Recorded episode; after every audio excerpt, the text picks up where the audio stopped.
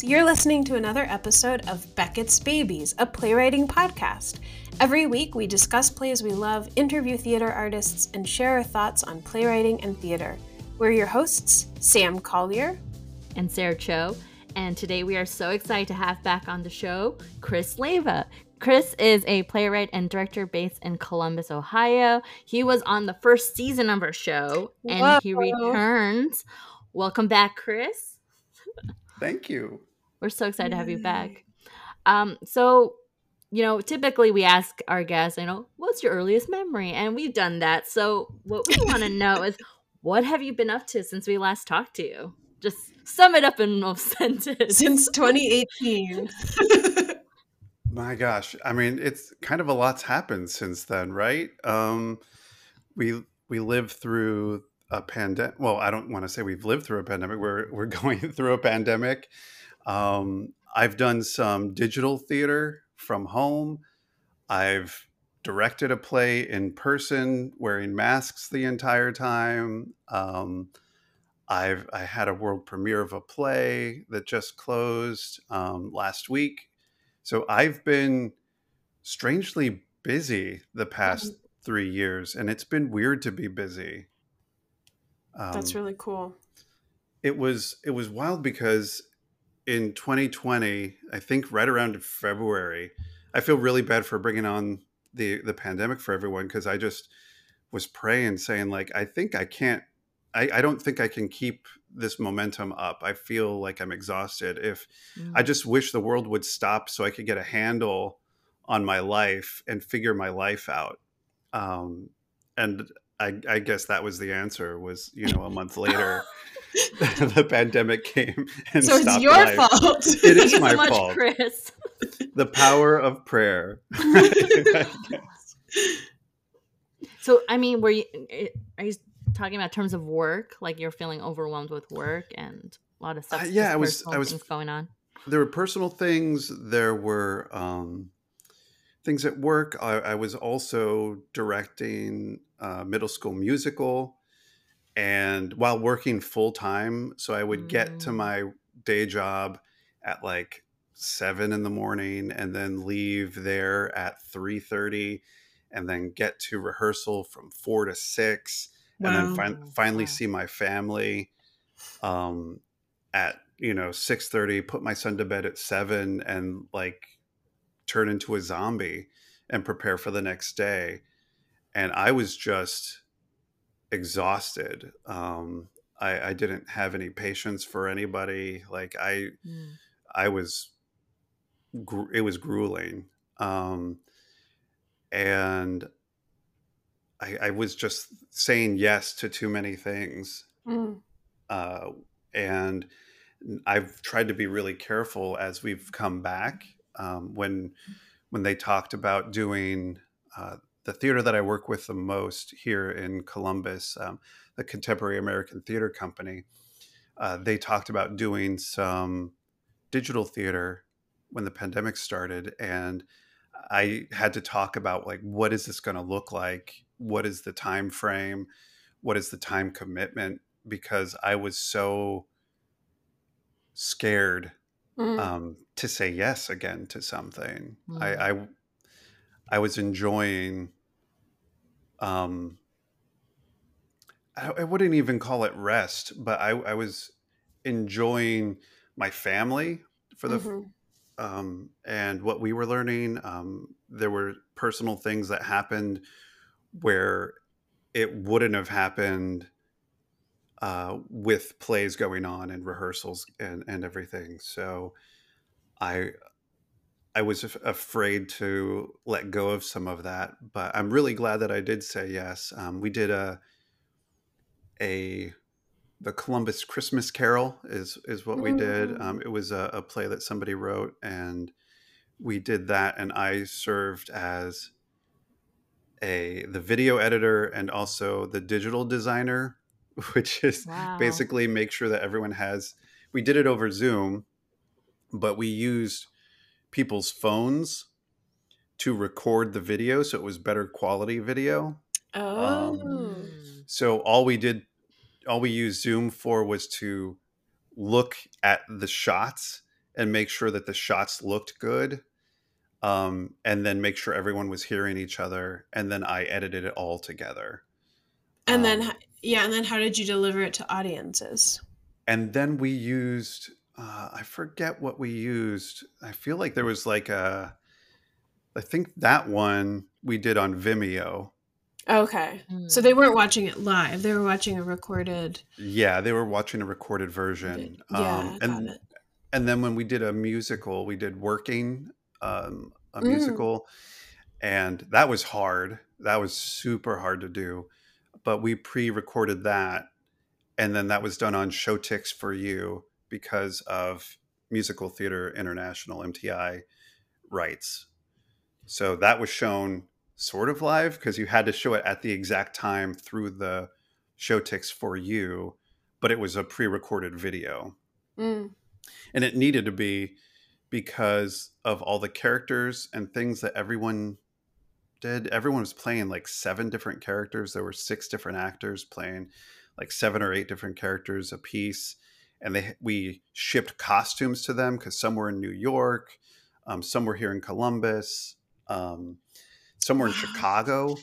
Oh, wow. and so we would do that and then i would take all their footage and time them together and their singing and the music and get it all set together. Um, the opening number we recorded it. Each person had four or five different costumes so we did about 12 takes per person and i had to edit all that together and there's this fun part where they are just in in between the dance moments on the beat Mm. I would cut to them in a different costume doing the same dance move. Oh, that's so fun. So there was a lot of fun stuff like that, but my gosh, it took hours upon hours. And I was editing after we finished rehearsals. Everyone would upload it to Google Drive and then I'd download it and then I'd edit it the, for the next day. Otherwise, I wouldn't have been able to keep up. But it, it was a wild and really fun experiment Yeah. to do. Yeah.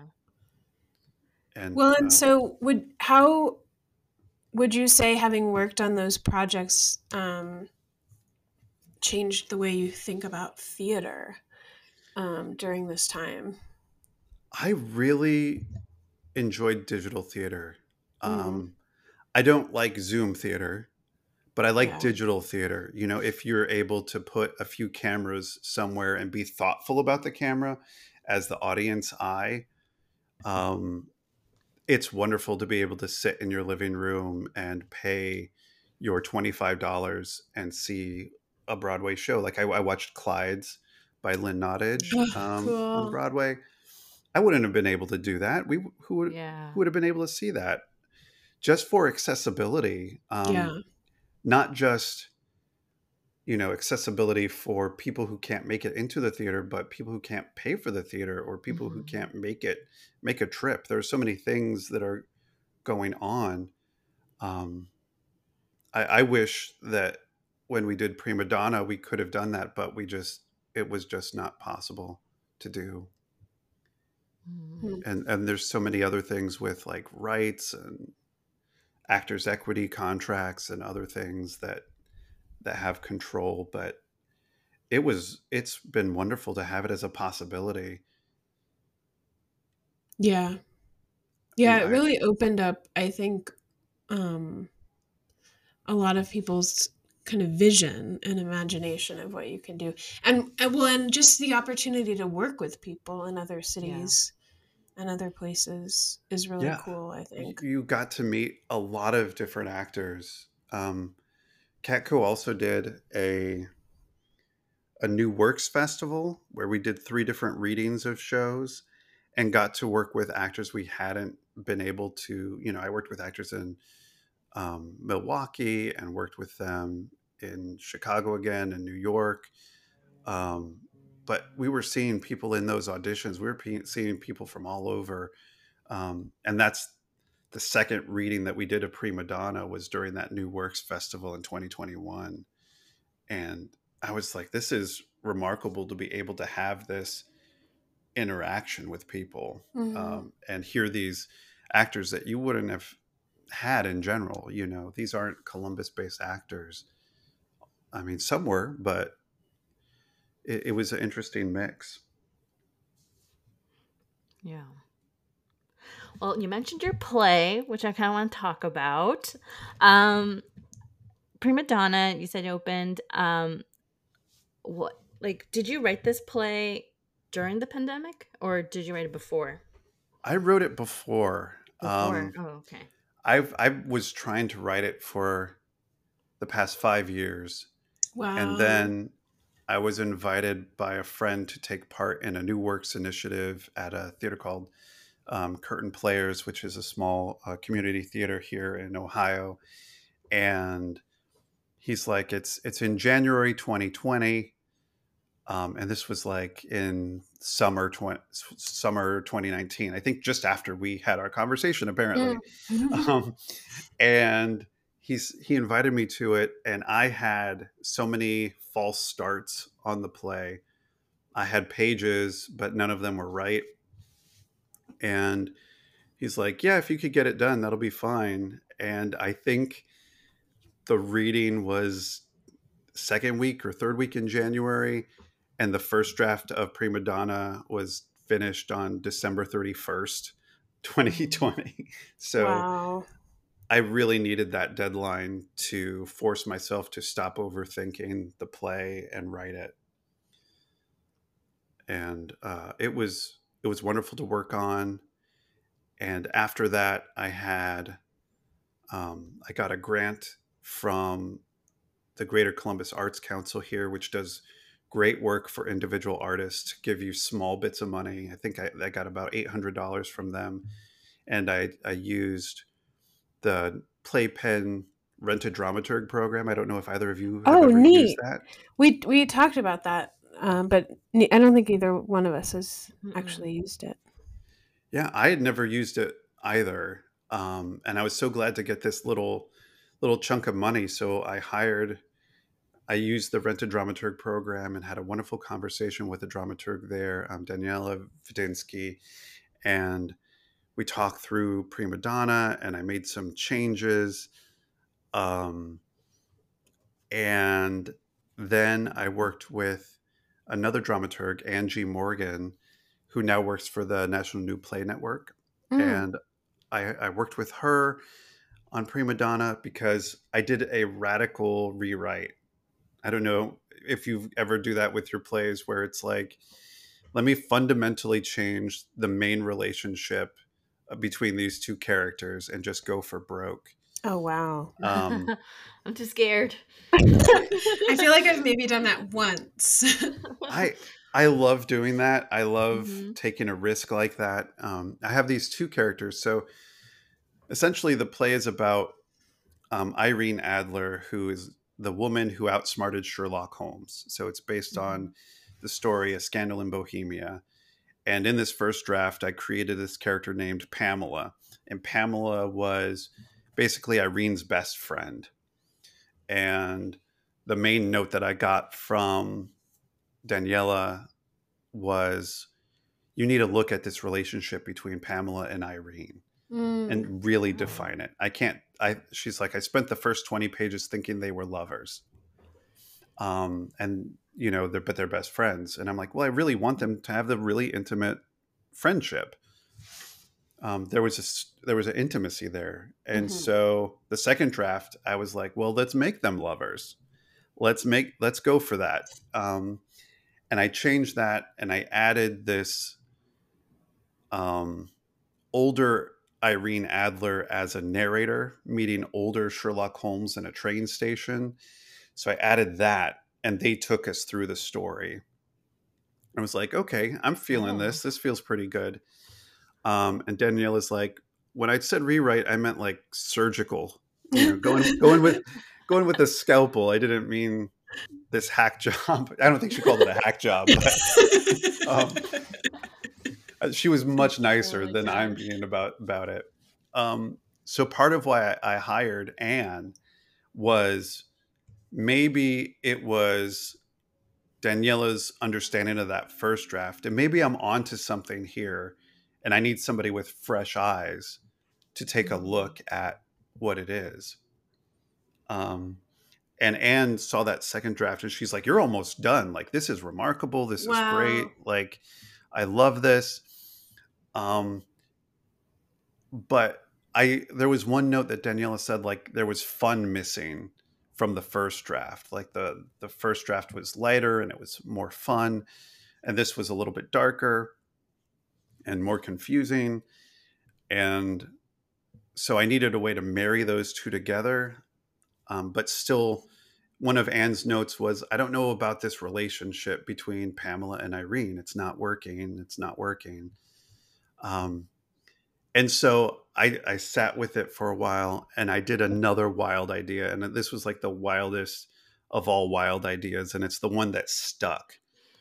Um, and when I sent it to Anne, I was like, I, I've, I've done a small change. I don't know if it's, it's a small change. It's a fundamental change, but it's a small change. Um, even though the script didn't change a lot, the relationship shifted greatly. And essentially, what I did was Pamela, I made Pamela and Irene the same person. So Mm. Pamela is who Irene Adler was before she became Irene Adler. Nice.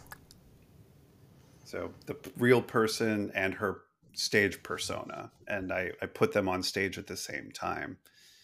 And that's what the play is right now. hmm And I finished it just in time for the New Works Festival. Um, even though I sent the very first draft to Mhm. them, I'm like, here's this draft. Um, when when they agreed to produce it, they were like, "Oh, this is this is totally different. This is not the same play you sent." Well, and this is so great too because we did a recent episode on working with a dramaturg, and I think um, for a lot of young writers, that process is really kind of mystical and mysterious. and it sounds like it. This was the, these conversations were so helpful for you in kind of re-envisioning the play. They absolutely were. I forgot how much I missed working with a dramaturg because that's one of the great things about graduate school. Um, my grad school Yeah. experience was working with the dramaturgs. Um, I I loved those relationships. I was greedy for those relationships. I was so lucky to have them in graduate school. And then leaving when you're on your own, you don't have that. Um, and many of my Mhm. plays have been produced, but they haven't been developed. And I think there's a Mm. there's a big change in theaters that will produce your work versus theaters that will develop your work. And I'm not um Catco is willing to get me a dramaturg, but uh, in the work that had that I had done previously was the work that I needed to get done. So uh, they didn't have one in the rehearsal room with me. It was just me and the director, um, Laura Gordon, working through uh, the script. They, and they gave us an extra week of development time to just make sure that I could make changes. But I think every play from here on out, I think I'm going to try to either the Playpen Rent a Dramaturg program or I know the Playwrights Center has dramaturgs Mhm. um, to help. I know that there are so many uh, freelance dramaturgs on Twitter. Um, if you search dramaturgs, they're out there, and some of them will be like, "Yeah, I want to read," and you just ask them their prices, um, and hopefully they'll give you a, a really fair one. Um, how do you go into that kind of conversation the first time you meet with a new dramaturg? Like do you are there questions you start with or? Well, for the um, for the Rent a Dramaturg program, they have a Google form that you fill out, like what development have you done, um, how do you see this play, what do you like to work with, Mhm. you know, what kind of style would you say you have, and they try to pair you up with somebody who fits who, who would be a good fit for you. They're like somebody who reads this type of work because they don't want somebody who does naturalism reading my really cartoony stuff. You know, it doesn't doesn't mm-hmm. quite work. I um so they they tried to try to pair you up that way. Um, and I know many dramaturgs um, will have something on their site like, um, "Hey, just they'll do an email form and you just say i'm working on a play and they'll probably have follow-up questions. What are your goals for the play? What do you want to get out of this? What kind of notes are helpful? What questions do you have? Um, and that's the main thing. Before you have a dramaturg is knowing what help you need. Mm-hmm. it's not just about hello help me make my play better um, you have to have enough insight to say these are the things that are working. This is what i'm not sure about. This is what i hope is happening. Um, just let me know what you experience based on those things but this is what i'm trying to have happen. Because and i think this goes for any kind of development really is if you don't know the effect you want the play to have some you may misinterpret someone's reaction to your work Right. One of mm-hmm. one of my biggest um and I didn't have this realization until my third year of graduate school. Um, going into my workshop, the conversation afterward, knowing what reaction I wanted people to have. I had a play where I said, I want everyone to hate the ending. I want them to be mad at these characters because this character gets punished too much this character doesn't get a punishment and this character gets off like scot free. Mm. And so everyone, I want them to hate that what's going on. And I think if I hadn't gone in knowing the reactions that I wanted to have, mm. when people told me that they hated the ending, instead of saying, ah, mission, mission accomplished, I would have been like, oh, I guess I have to go back and and fix the ending. Right. You know? Mm-hmm. But I, I think I've gotten a lot better of knowing what I do. I, I call it in rehearsals for prima donna. We called it blue lining because I use a blue pen to um, to mark where I think issues might be. So I would like draw a line because I try mm. not to fix it in the moment. I just mm, try yeah. try to draw a blue line to say there's something that irked me here. Um, and I call them uh, squeeze points. So, like if if you imagine your play is like a a pipe that has beautiful flow through it, and then there's something that just snags, like that pipe is squeezed down and it's not flowing anymore. Mm. It stops. Um, just what are those squeeze points to the play? And I think the other side of that is the point where it squeezes may actually be starting somewhere else in the pipe but where you experience it is at that point so you may right. not be fixing that point you may have to fix something early early on that causes it to you know be squeezed at that later moment so i try not to fix right away it's like i don't it's this area but i don't know if it's because of something that comes earlier if it's something that comes later but something here is squeezing for me. Well, and how do you figure that out? How do you tell the difference between an issue late in the play and an issue early in the play? Uh, practice. I think that's the only way.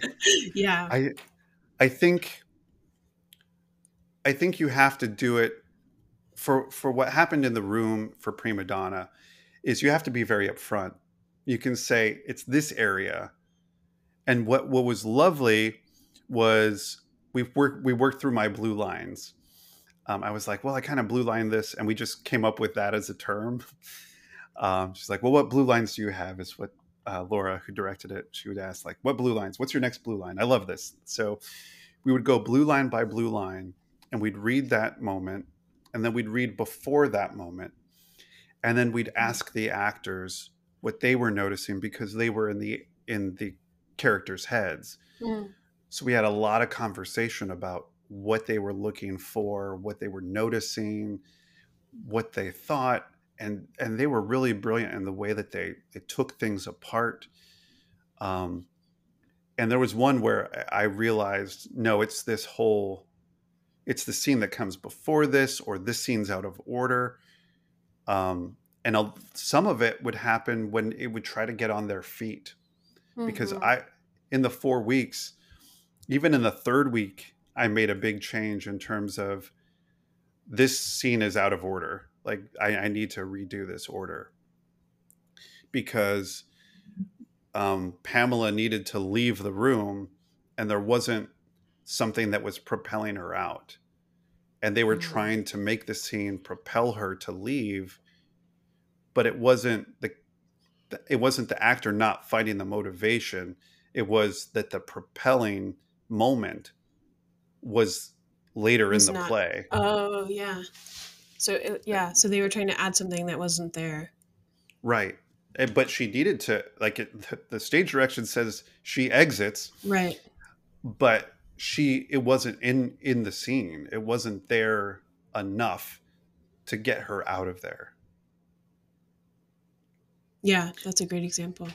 So I think I think you won't really find those answers to squeeze points until you have actors, until you have a reading, um, because Mhm. you could keep manipulating and playing with it and playing with it and playing with it and getting a help from a dramaturg um, who makes their you know makes their analysis and talks to you and finds their own squeeze points. They probably won't use that terminology, but I, I take their notes and say, well, this is a squeeze point. I don't always take their solutions, but I take their squeeze points. Mhm. Um, and I do the same thing for audience members because audience members, after a read through, I find that they're really bad at solutions, but Mm. they're really good at squeeze points. So I Mhm. always listens for squeeze points.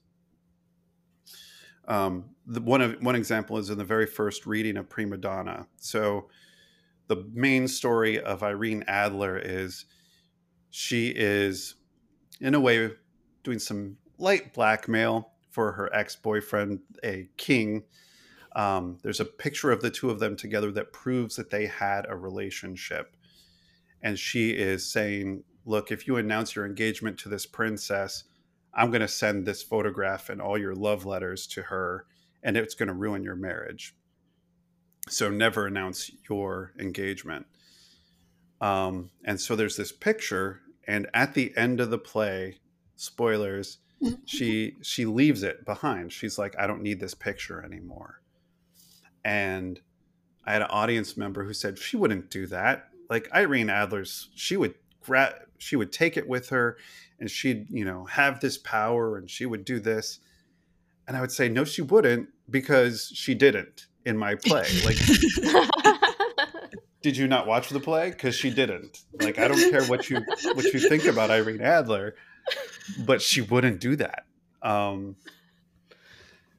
and but I took the note, meaning, okay, so his his vision of Irene Adler would take the photograph.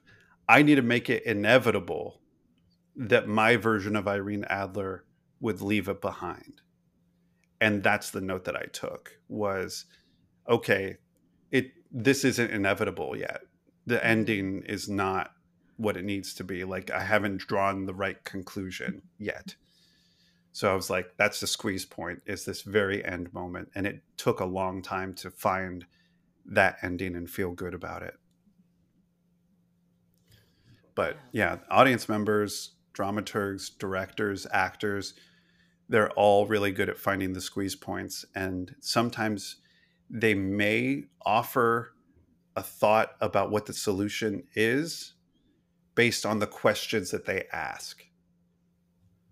So Hmm. always always listens to the questions that someone is asking not because they're they may not be asking you because they're looking for an answer they may be asking the question because something's not there something's missing still Mm.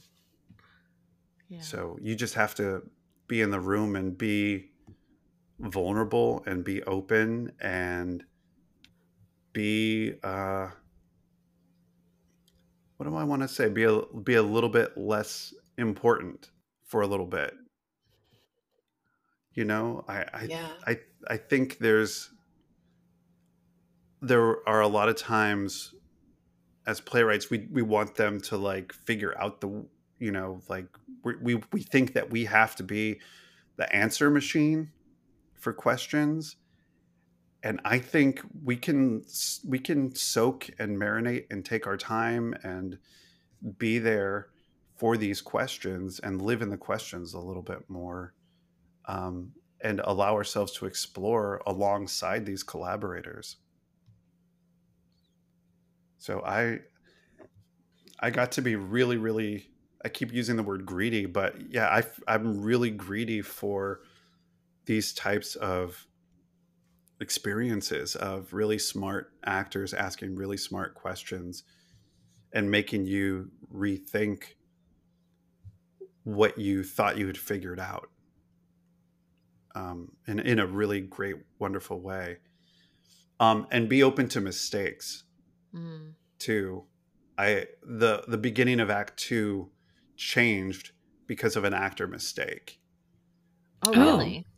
Oh yeah, it, it was wonderful. There's um, we had, I was so excited about it. Um, I, I always say that theater magic happens at the intersection of preparation, accident, and mistake. Like that's where theater magic takes place.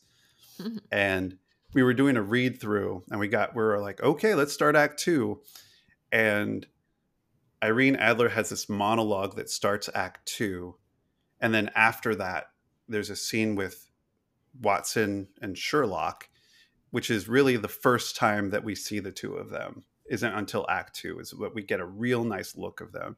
I just hold them back for so long. Um, we see them slightly in the first scene, but this is the first time that they have a scene that's just the two of them. And um, Watson totally forgot about Irene Adler's monologue that started the scene, started the act, uh-huh. and he just started shouting Sherlock, and Irene just ad libbed like, "Not yet!" Like, go, like go away, um, because it harkened back to something ha- that happens in Act One, where she's like, "You've you've read Doctor Watson's little story about me," and he comes in and he Mm. starts saying the story, and she's like, "Not now, go away," um, and so she just instinctually said that, and that's how Act Two begins now, which is Irene Adler comes into Sherlock Holmes's office. He enters, says Sherlock, and she says, "Not yet," and he leaves and she does her monologue. it's, it- yeah. it's it adds a nice moment of this uh this conflict but also silliness and Mhm. you know it undercuts things because we get a really serious monologue after that so we need that little moment of funny before we go into this deeper thing and then we bring back um, holmes and watson for this lighter scene but Yeah. oh i live for mistakes and accidents especially typos like a a Mm. character got a uh, in one of my plays at, when I was at Iowa. Um, an actor got a new catchphrase because of a botched rewrite. So I was trying to change the line "What do you need?" to "What you need," and I accidentally left the word "you" in there still. And the actor thought it was deliberate, so he's like, "Hey, what you you need?" and I was like, "Oh, that's funny." So I changed all the other ones to "What you need" because it was just a fun character Yeah. thing, and I was like, I, "I live for accidents and mistakes. Like sometimes you have to, sometimes you have to live with those and and find they they not all. uh some of those can be happy accidents and happy Mhm. mistakes. yeah. Oh, definitely. yeah, those are definitely. I just find those as gifts um, to happen in um, theater. Um, that's so interesting that it was a mistake in Prima Donna because I think uh, just the way the play had set up, kind of this very like presentational and like you speaking, feeling like speaking to the audience, that I felt like I was really in it. And so when that happened at the start of Act, I, I didn't, it didn't feel like uh, came out of nowhere. It just felt like part of the world. And I think mm. that is mm. a testament to um, the actors just really knowing well, like the story and being mm. in the rehearsal room with you and and just really getting into it. Yeah, I I was really happy when that happened. Um, when Acacia, who played Irene, when she just shouted "not yet" and everyone laughed, I was like, well, that has to be in there um, in this second act because, I mean, one of the things that happened in the second act was it was one question from Laura Gordon, where uh, in how do I want to present this? So in this the original play in the second act we had John Watson, the actor who played John Watson, doubled as certain other characters in Act Two. Like he played a drunk man, and he played a priest, and and some other things. Just so we had one actor doing that. Hmm. And Laura Gordon, who is really terrific, um, she asked one small question, which is, "Can we?" Uh, she's like, "I'm worried about the audience being confused." That it's not the actor playing these other roles th- but because the show is so much about disguise and mm. and who who you are and identity that mm. she didn't want the audience to be like is that Dr. Watson in disguise got it right and she said so can someone else play these roles and i realized that i had irene playing all these other characters in act 1 but that didn't happen in Act Two. Um, so I had to bend the whole play, the whole structure of Act Two, to make it work. That Irene could play this drunk man, she could play this priest, and I was just so excited by that to bring some of that back. Um, and I really was like, well, that's an obvious thing. Why was not? Why didn't I do that? Um, but we we get so in the weeds that I think sometimes we mm. forget things that we have set up. And sometimes we need that outer quick small question to be like, "Hey, could could this happen?" And to say like, "You're absolutely mm. right. That should happen." Yeah. I don't yeah. I don't know what kinds of um experiences you've you've all had with rewrites with dramaturgs if you've had any any recently uh, um, I'm currently going through a process right now, so um, and so I'll keep you posted how it turns out.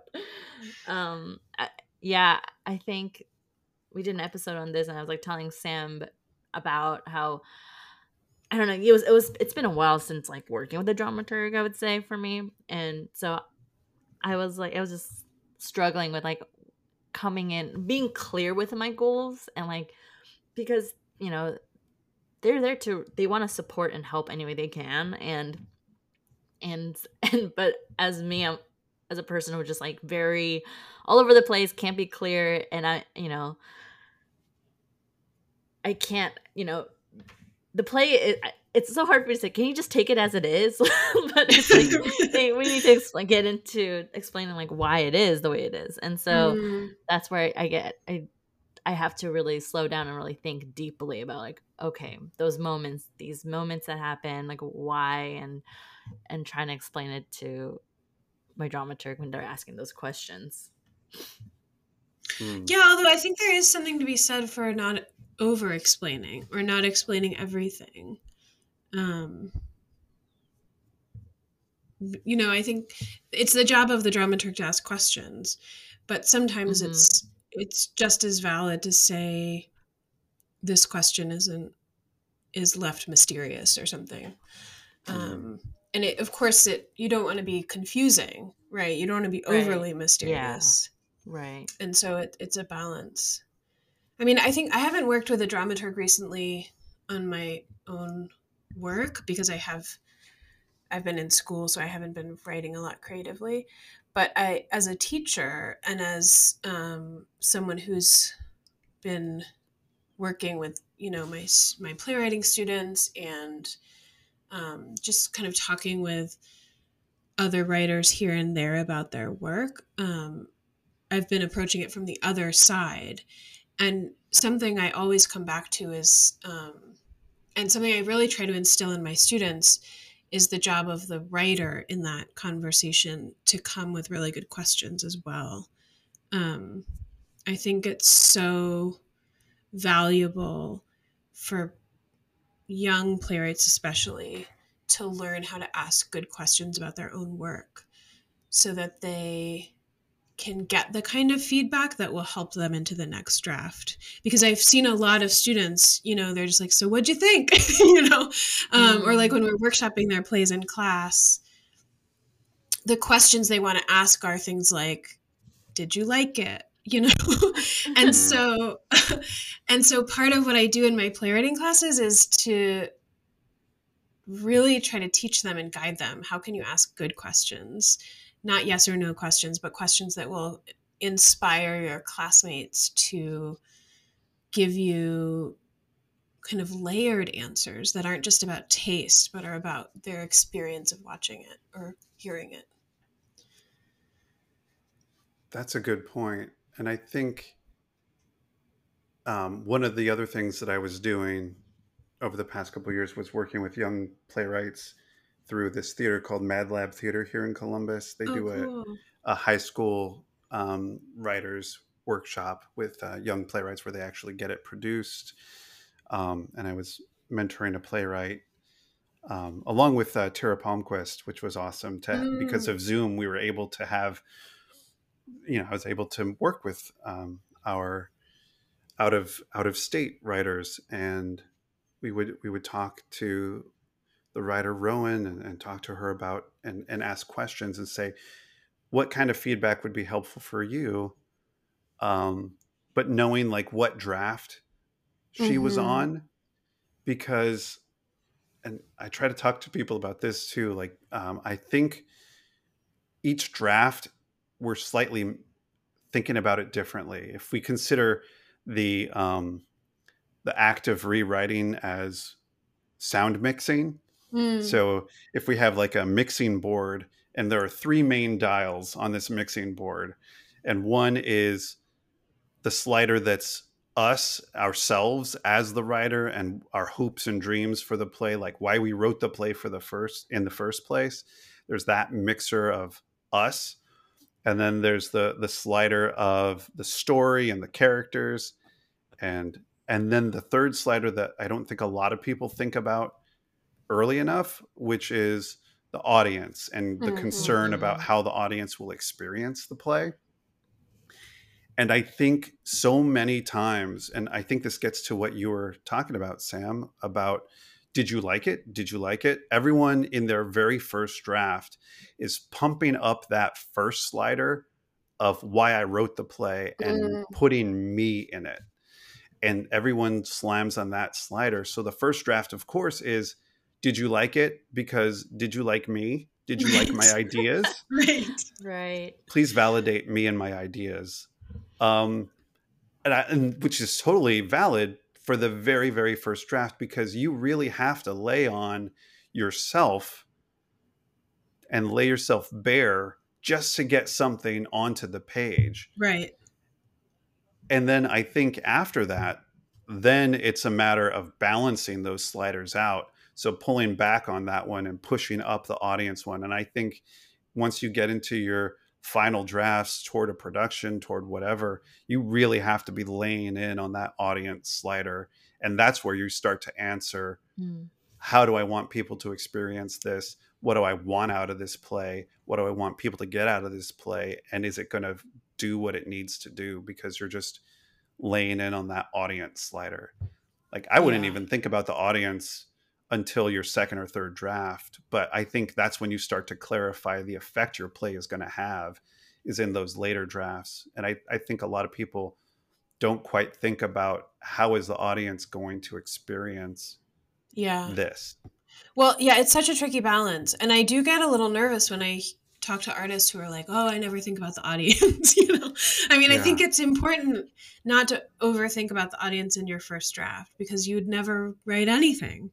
But ever. But you're right. Like I think, I mean, I just personally feel by the second or third draft, you've got to start thinking about the audience because it's a work that's meant to be heard by an audience. And even if that audience is still you, you know, mm. if you move away from you as the person with the ideas to you as the person experiencing. Right. Because there was, I think there was a while, like four or five years ago, that I was like, would I want to buy a ticket to any of the things that I'm writing right now? Mm. And when question. the answer was, the answer was no, I'm like, well, why am I writing these?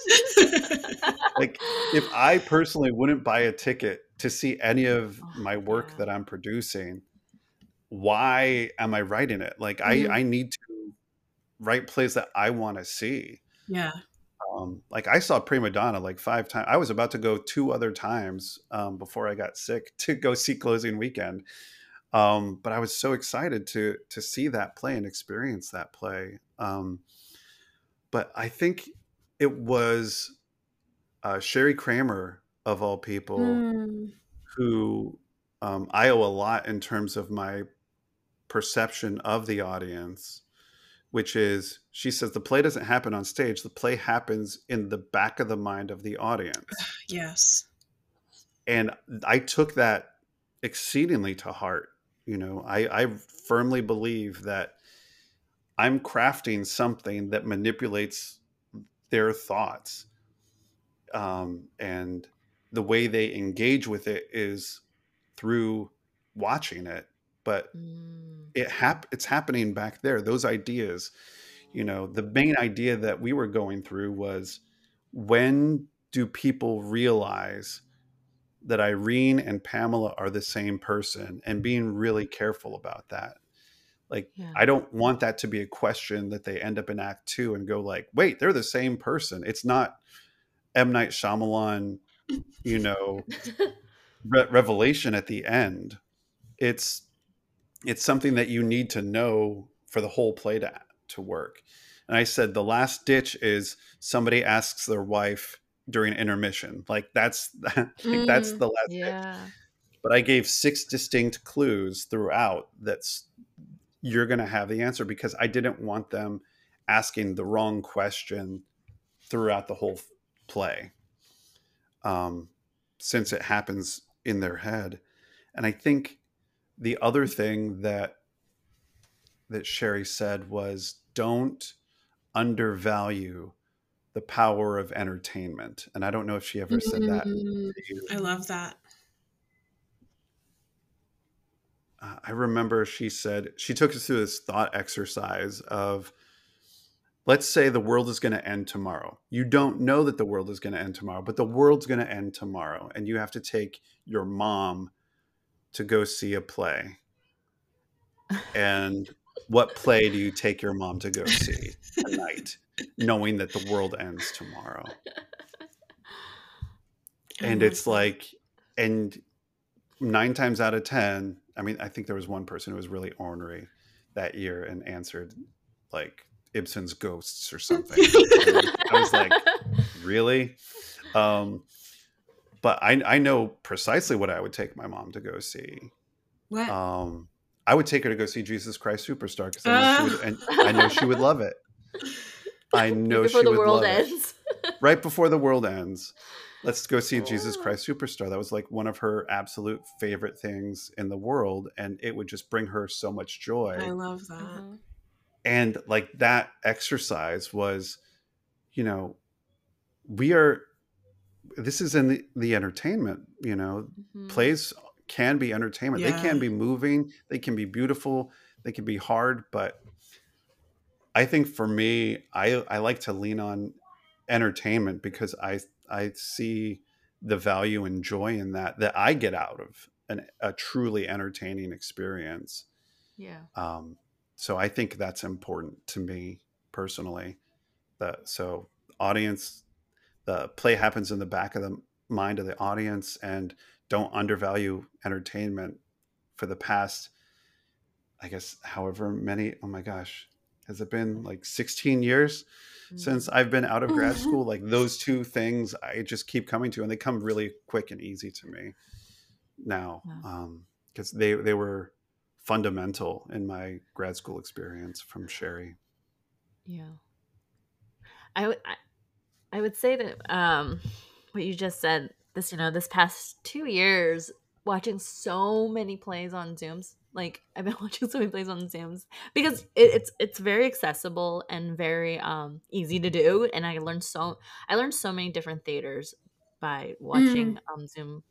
But also you're right, like I'm can you sustain my my attention for two hours, especially on Zoom? Like I feel there's mm. there's something really interesting if a play is that entertaining enough for to keep me glued in, especially on Zoom. Like if you can do that, then I think it's like a could be a fun play to watch. Um, but that's something that made me think about too a lot of of if we're as we're coming back to life again and things are reopening and people want to see theater again like what like all i can think about is like i think i would want to see plays that's just celebrating a lot like i want like yes. fun high energy like celebrating life kind of plays like more joyful i don't want to because we were in, like in this darkness for so long and yeah. that's what i'm hungry for now is like plays that just gonna be uplift me and so what you're saying is Chekhov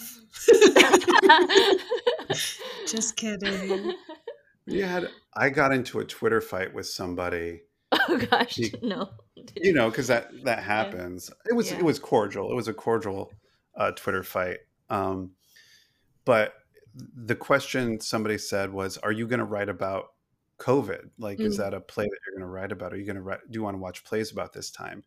And I was like, "Absolutely not. Mm. Like, I do not want to write a play about COVID. Mm-hmm. Yes, I want to write a play about the COVID experience, which is." What happens when your life is turned upside down and you don't know what's coming next and the uncertainty yeah i'll write a play about that but not about the pandemic mm-hmm. i'm going to find a different way to yeah. look at those themes and questions, but I don't want to write about this period. Um, and I was like, I want plays that are uplifting. I want plays that make me laugh, and I want plays that are about non-garbage people. You know, I want plays about good people who are struggling hmm. and finding their way through life and uplifting.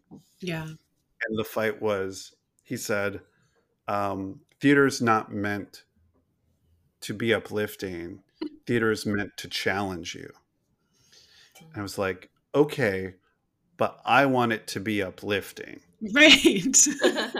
We've all been challenged plenty. Right. It's like you're supposed to be questions is like you want theater to lie to you that life isn't uplifting. And I'm like, I just want to be entertained, man. I, I, I said, you're making theater too small. Mm. Like theater has the possibility to be wider than you think. Like I, I want it to be moving. I want it to be entertaining. Um, I want it to mean something and be uplifting. Like it can be all those things. Yeah. Uh, and if if you don't think something can be uplifting and beautiful and meaningful and bring a tear to your eye and you know have a deeper meaning then I don't think you've watched any episodes of the TV show Bluey for kids. like go watch Bluey on Disney Plus and then come back and tell me that something can't be meaningful. Mm. Flat Pack. There's an episode called Flat Pack, which is ridiculously amazing and gorgeous and makes me weep every single time. Oh my gosh, I'll go check it out. Yeah, go check out no, Blue. But I mean, I agree with you about the power of entertainment. I'm thinking about, I mean, not to get too dark here right now, but you know, my mom died last year, and when she was mm-hmm. dying, she was going through mm. chemo, and um, she couldn't really read, which was something she had always loved to do. But she'd watched so many episodes of The Marvelous Mrs. Maisel. That's oh. all she wanted to watch. You know, it was mm. like it was entertaining, and it and she didn't want to watch anything dark or depressing. You know, she. Yeah wanted to watch something that would make her laugh. And I think a lot of us during this time have have kind of remembered the value of particularly being in a theater with a bunch of other people and laughing at something together. Yeah.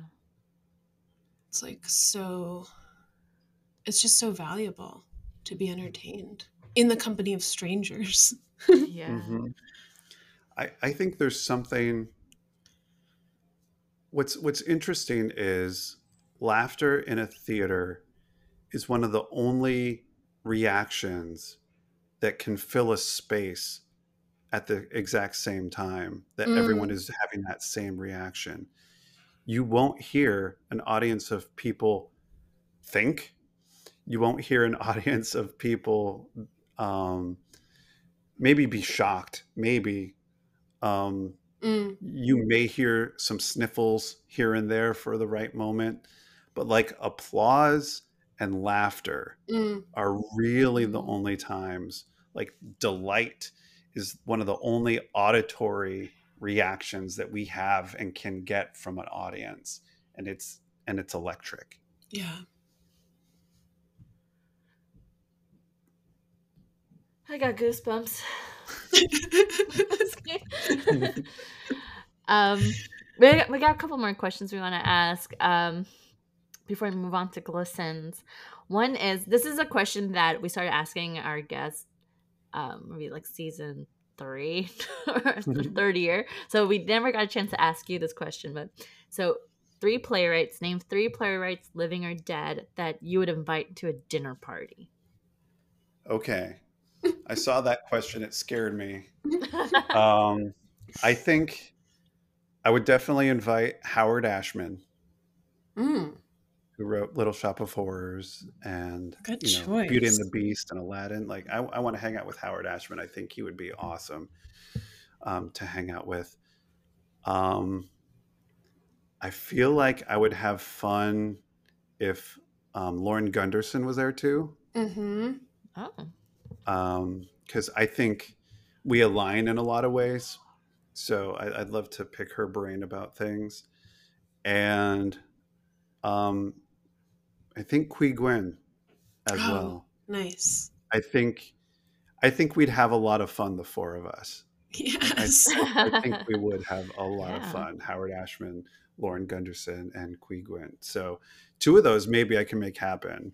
Um, and then I'll just have to watch the Howard documentary on Disney Plus. and hopefully get something out of that.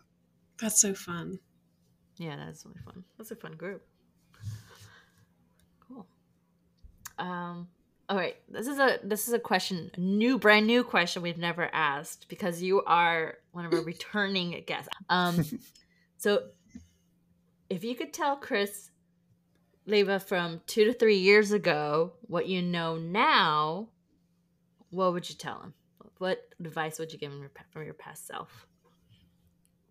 Uh, I would, I would tell him that. What? Oh my gosh, so hard. Um, like get out of your head, man. Like Mm, get out of your head. Um, trust the process and talk to more people. Um, one thing that I really realized was prima donna and you know the new plays that I'm working on right now they're I can't really fire on them unless I talk to other people and then I that energizes me and gets me going and excited about my projects.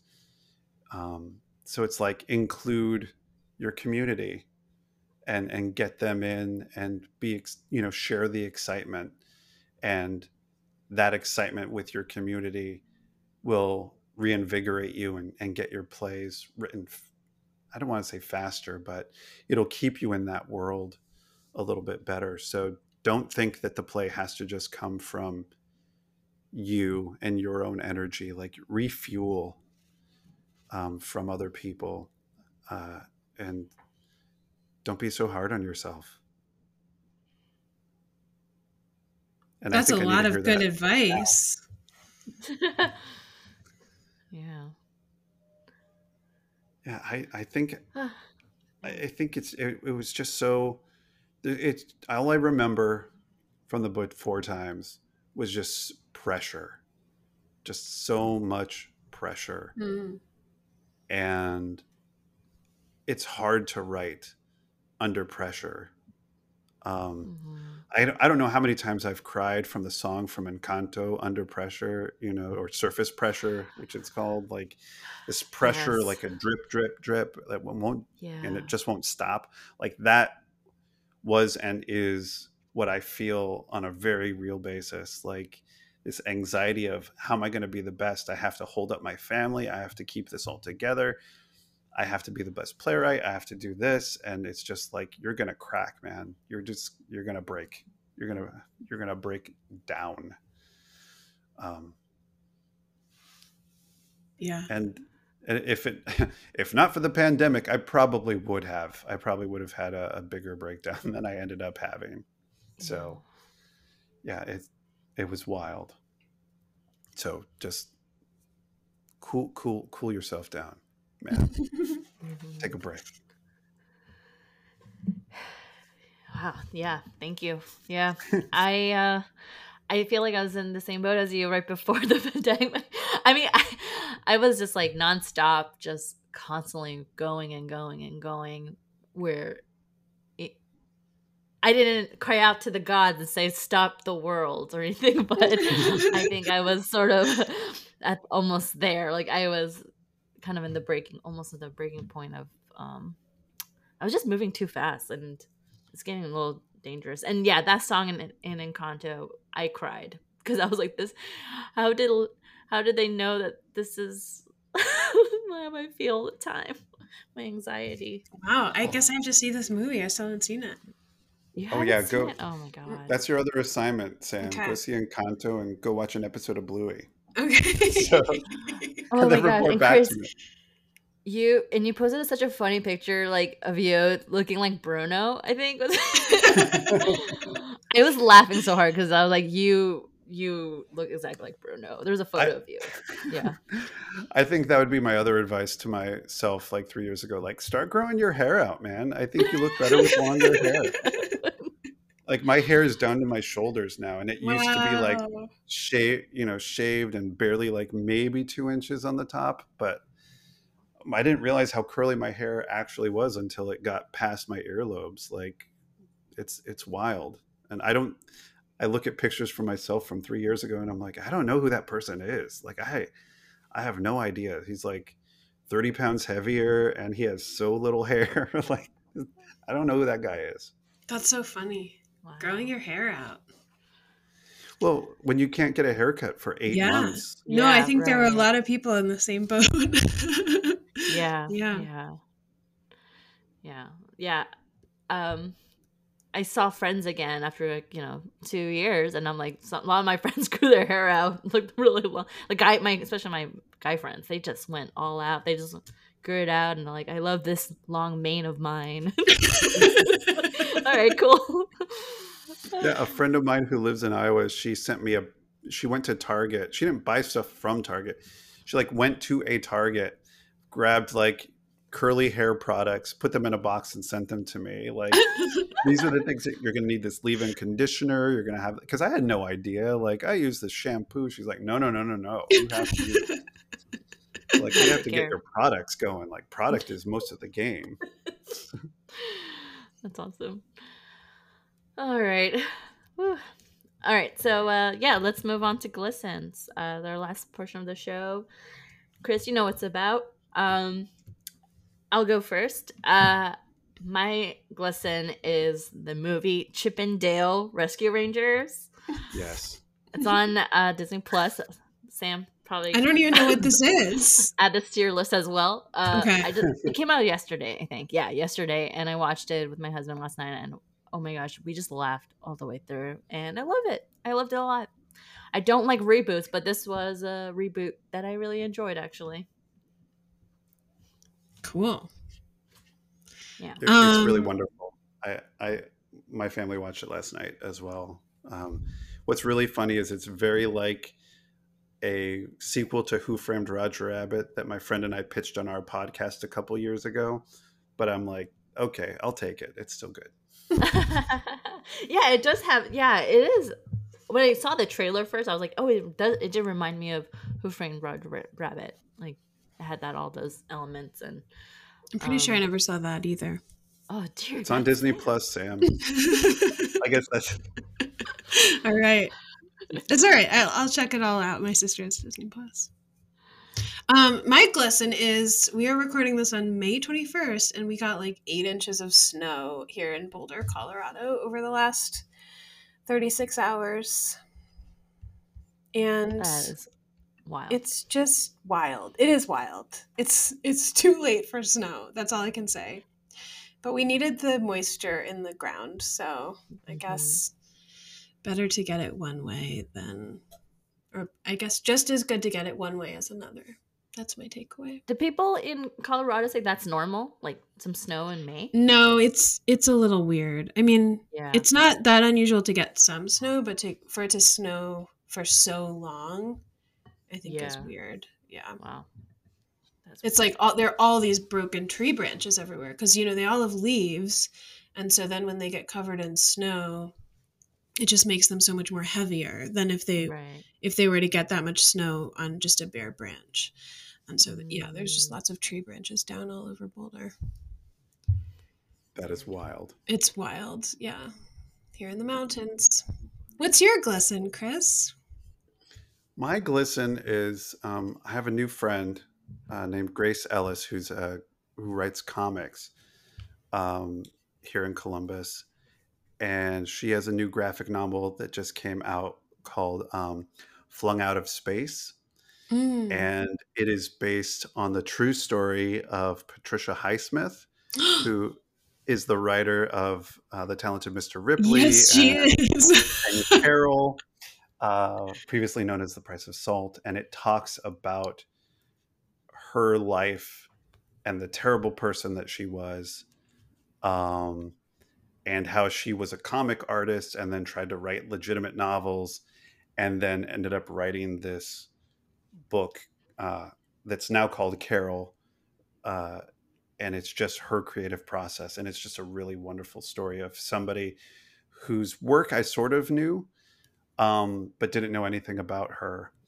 And so it's a really great graphic novel. cool. Uh, I really want to read that.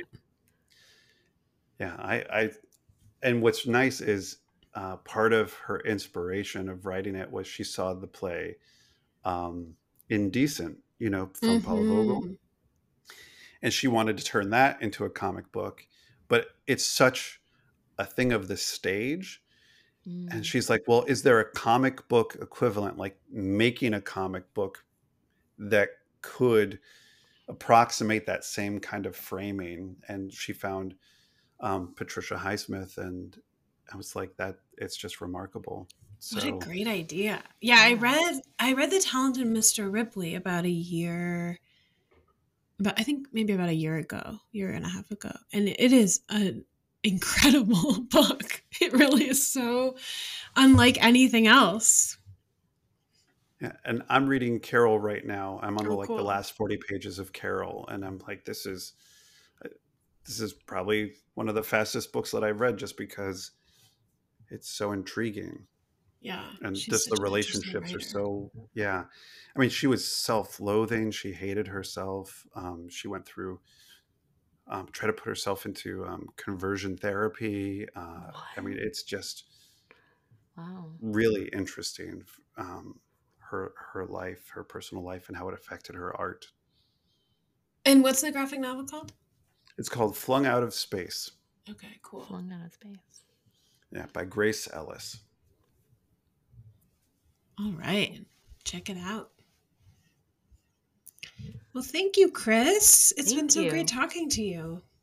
Yeah, thank you for having me back. This has been wonderful to uh, remember everything I've done the past uh, few years and hang, pardon me, and hang out with you all again. Yeah. Yeah, come back again in the next three, four years. We'll check in again. That's Yeah, what season will you be on in in three years? uh, what is it? Maybe seven? Seven, yeah. Oh my gosh. Maybe in our Ooh. 10 year, we will uh, throw a big party. like, like a retirement party or Maybe by then we'll call, be called Beckett's Children. something. It's children.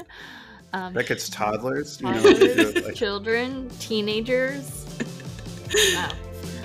All right. Thanks, Chris. Thank you so much.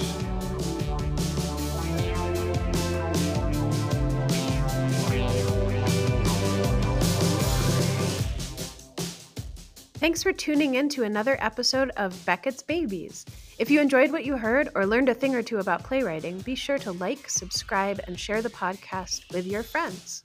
And if you'd like to reach out and share with us your thoughts on playwriting and theater, or maybe be a guest on the show, uh, be sure to visit our website at www.beckettsbabies.com. That's www.beckettsbabies.com, and you can contact us there. Thanks for listening.